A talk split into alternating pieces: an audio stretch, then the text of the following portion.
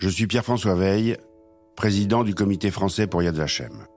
Les récits que vous allez découvrir sont ceux d'hommes et de femmes qui partagent un destin commun. Celui d'avoir sauvé, au péril de leur vie, des personnes dont le fait de naître juif a été considéré comme un crime par les nazis. Dans la plupart des cas, les actions de sauvetage n'étaient pas préméditées. Elles ont été accomplies par des héros du quotidien, reconnus comme justes parmi les nations, entrant ainsi dans l'histoire. Alors, quel impact ces sauvetages ont-ils eu sur les générations futures? Quelle a été la vie, après la guerre, de ces juifs, hommes, femmes, enfants qui ont été cachés? Quel héritage les descendants gardent-ils de l'action de leurs aïeux? Pour répondre à ces questions, nous sommes remontés dans le temps pour aller à la rencontre des justes encore en vie. Et nous avons recherché les témoignages de ceux qui nous ont quittés. Nous avons ensuite rencontré leurs descendants, leurs enfants, petits-enfants et arrière-petits-enfants, afin de mieux comprendre comment le souvenir de ces événements continue à imprégner leur vie. Ces podcasts racontent l'histoire de ces destins croisés. Leur restitution pour l'histoire est rendue possible grâce à la voix des justes. Ce programme est réalisé grâce au travail de collecte de témoignages du Comité français pour Yad Vashem, qui poursuit dans toute la France plusieurs missions en soutien aux actions menées par Yad Vashem, Institut international pour la mémoire de la Shoah.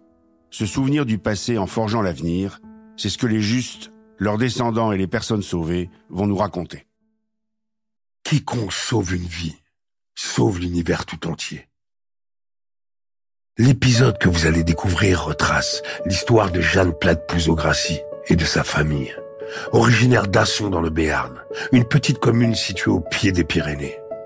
En août 1942, alors que les rafles s'intensifient partout en France, la famille Plade-Pouzeau, Pierre, Maria, Jeanne et sa sœur jumelle Marie, est réveillée en pleine nuit par un voisin qui se présente à la porte en tenant par la main un petit garçon juif de 12 ans. Cette nuit-là, Jeanne comprend que la fratrie va s'agrandir. Je suis Joey Star et je vais vous raconter l'histoire de Charles Buxpan, sauvé par la famille Plate-Pouzeau. Jeanne a 20 ans lorsque les premiers juifs étrangers venus chercher refuge en France sont placés en résidence surveillée par les autorités du gouvernement de Vichy dans plusieurs petits villages du Sud. C'est dans ce contexte que la famille Buxpan arrive à Asson, accueillie par des voisins des Plate-Pouzeau. La famille Sanchou, qui elle aussi sera reconnue juste parmi les nations. Souvent, ce sont des chaînes de solidarité qui se sont créées, construisant ainsi une résistance civile pour sauver ne serait-ce qu'une personne juive vouée à une mort certaine.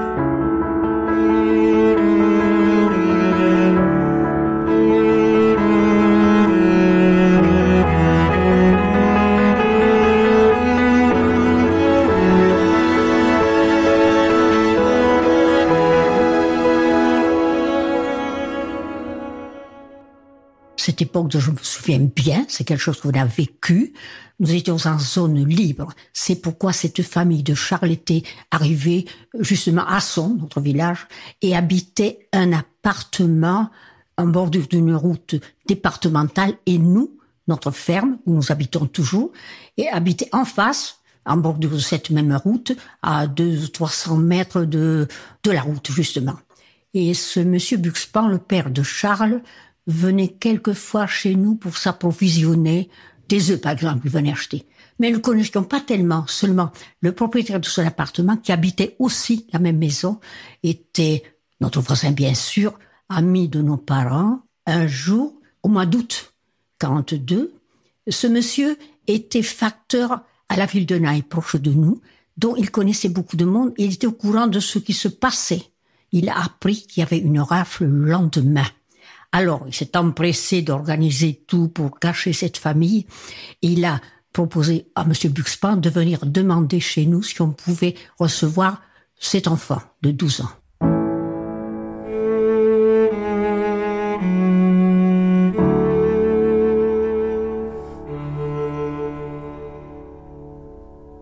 À 98 ans, les souvenirs de Jeanne restent parfaitement intacts. La vie de Charles se partage se raconte et se transmet entre les différentes générations, de manière très simple et presque naturelle, comme nous l'explique Laurent, un de ses petits-fils. Ce qui a poussé euh, Jeanne et Marie et surtout leurs parents à accueillir Charles. C'est de l'entraide simple. J'ai l'impression pour c'est quelque chose de normal. C'est-à-dire euh, un enfant euh, qui est amené par un voisin en pleine nuit parce que il risque d'être pris le lendemain. Elles le disent, quoi. C'est quelque chose qui est naturel, qui est normal. Leurs parents et elles étaient très catholiques, très croyantes. Et je pense qu'il y a, il y a quand même une part de, je pense que la religion a joué un peu aussi dans ce qu'ils ont fait. C'est-à-dire, euh, ils ont appliqué des préceptes assez simples. Euh, elles le disent d'ailleurs, hein, des préceptes assez simples de la Bible de l'Évangile. Euh, à mon avis, c'est un, peu tout ça qui fait qu'elles ont, elles ont hébergé Charles.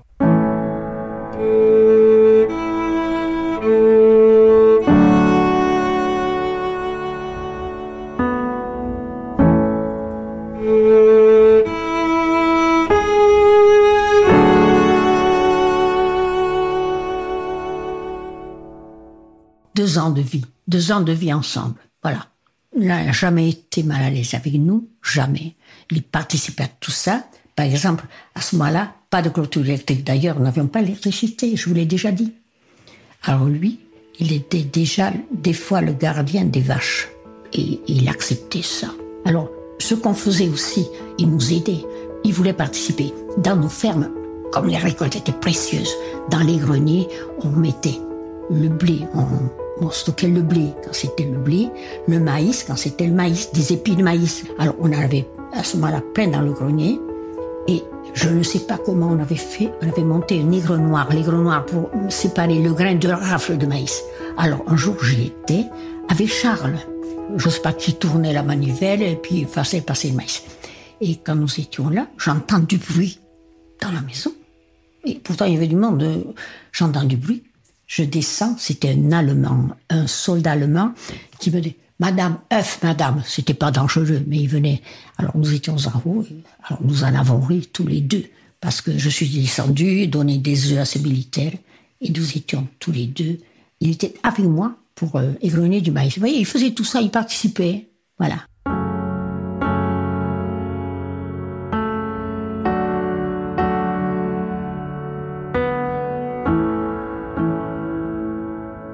Laurent a une dizaine d'années quand il entend pour la première fois, avec ses frères et ses sœurs, cousins et cousines, le récit de ses aïeux. C'est avec admiration qu'il découvre comment Charles a été sauvé par des membres de sa famille pendant la guerre. Les enfants réalisent que c'est ici, dans cette même maison, celle où ils ont l'habitude de venir passer du temps, qu'une histoire hors du commun liée à la Seconde Guerre mondiale s'est déroulée.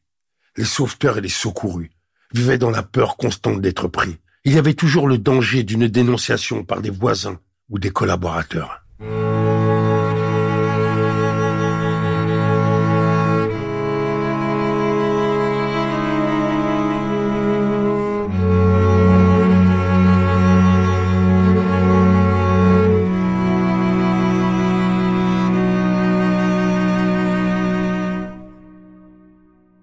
Il se méfiait plus du voisinage que des Allemands finalement parce que tout d'abord les Allemands ils envoyaient euh, assez peu euh, directement. Et puis euh, oui ils avaient peur des dénonciations. Non pas qu'ils étaient suspicieux envers des voisins en particulier mais il y avait toujours un risque forcément. Donc je sais que c'était plutôt caché aux voisins. Ensuite le, le, reste de la famille forcément je sais qu'il y avait il y avait des cousins, cousines qui venaient jouer, eux, ils le savaient, et Charles jouait avec eux. Ils n'étaient pas cachés euh, du reste de la famille, mais, euh, mais le voisinage, euh, voisinage, oui. Ah, de ça, nous avions peur, nous, hein, parce que les premiers temps, surtout, ils se cachaient, ils restaient beaucoup dans la maison, et puis, nous avions des chiens. Dans une ferme où il y a des bêtes, il y a toujours des chiens. Alors, quand le chien boyait, il était vite caché, lui. Mais après, vers la fin, bon, nous avions un voisin dont nous nous méfions un peu. Nous ne savions pas dans quelle mesure on pouvait compter sur lui. Je sais qu'il arrivait des fois à l'improviste. Comme il était voisin, il avait bien vu cette famille disparaître du jour au lendemain. Alors, il se doutait que, mais il l'a jamais su. Il l'a jamais dit parce qu'on n'était pas sûr, on n'est jamais sûr de personne. Donc, quelques personnes l'ont su, mais le minimum. Parce que justement, nous avions peur d'être dénoncés. Nous avions peur pour lui, pas pour nous. Nous n'avons jamais pensé que nous avions on courait des risques, on l'a su peut-être par la suite, mais c'est surtout pour lui que nous voulions le sauver à tout prix. Mais un jour, les Allemands faisaient un exercice pas loin de chez nous, et lui se promenait sur le mur du jardin. Il a entendu, il nous a dit ce qu'ils ont dit. Je vous le dis, tel qu'il l'a dit. Ce garçon de merde, parce qu'il trouvait que eux qui étaient en entraînement, là, ce garçon, ça les gênait plus ou moins. Voilà. Et lui, il n'avait aucune espèce de peur. Il comprenait l'allemand. Et là, c'était, non, c'était presque à la.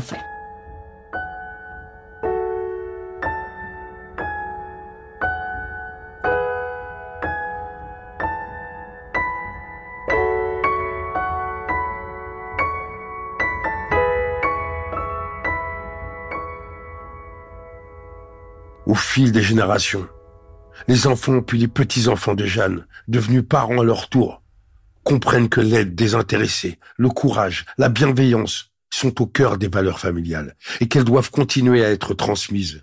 C'est ce que nous explique Henri, le fils de Jeanne. La transmission, je pense que ça a été, qu'il y a eu un, un moment très fort lors de la cérémonie pour l'attribution de la médaille des justes parmi les nations, je pense. Que ça a ravivé l'histoire. Hein.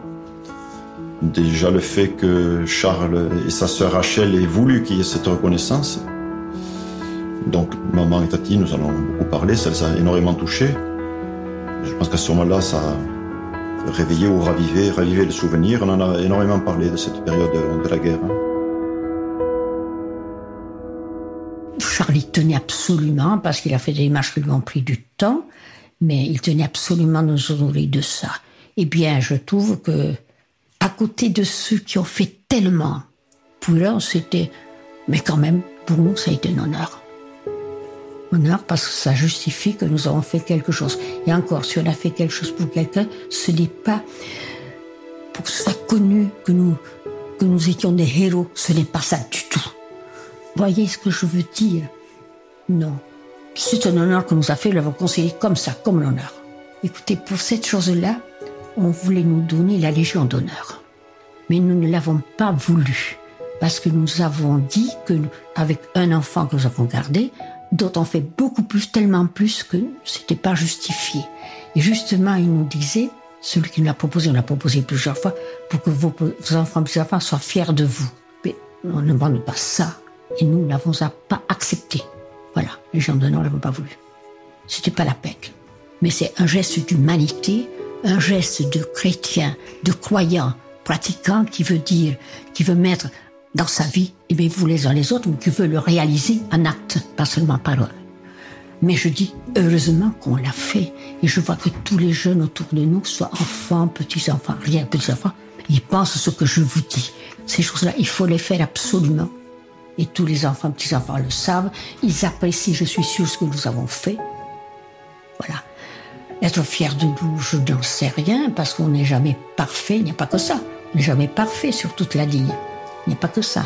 De cet acte-là, je pense qu'ils en sont fiers. Oui, je pense que oui, ils ne l'ont jamais dit, mais je pense que oui. Puisqu'ils approuvent ce que nous avons fait.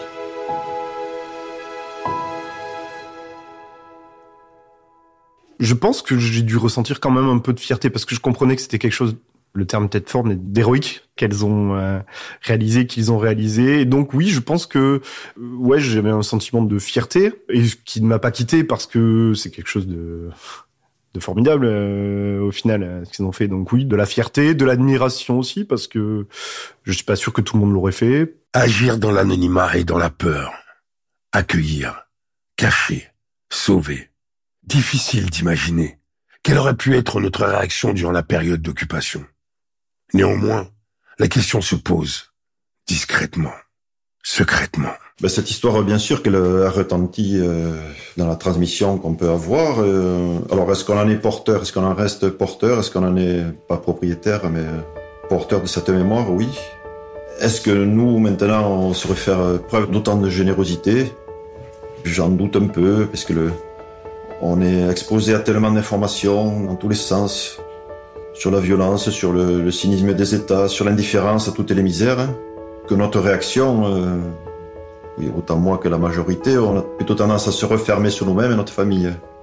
Et oui, des fois je me dis que c'est, je regrette un peu, c'est pas le message que nous ont laissé nos grands-parents.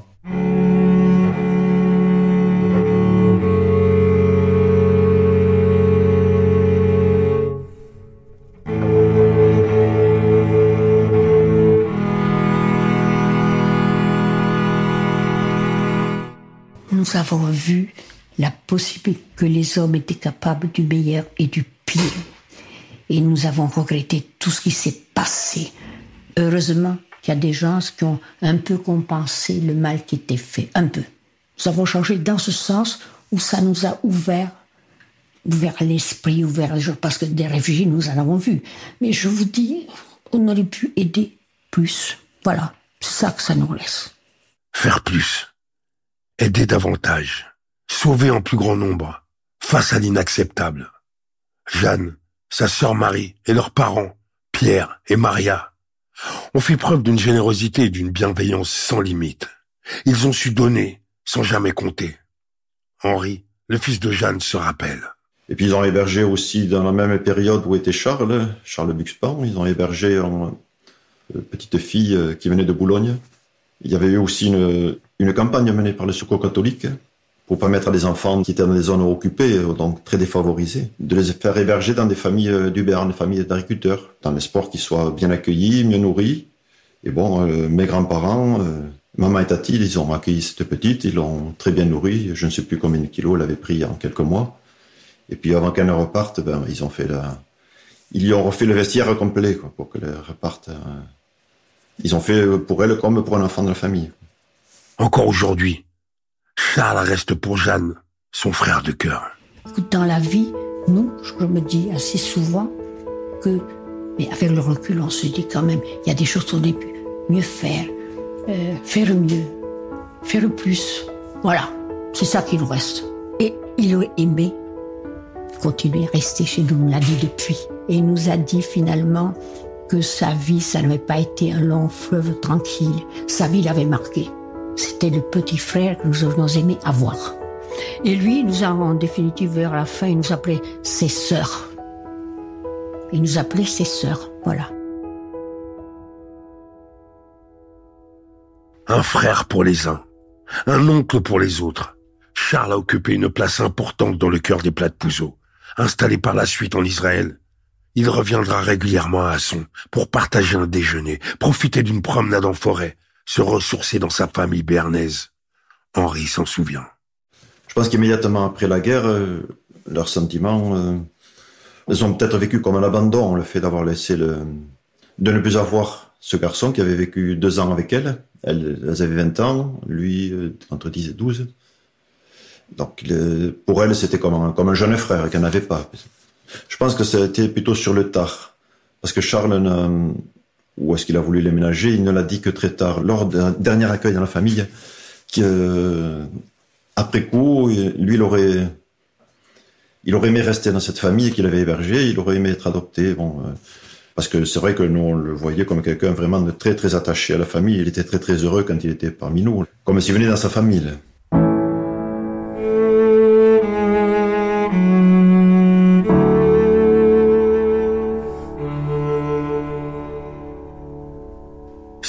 À refaire.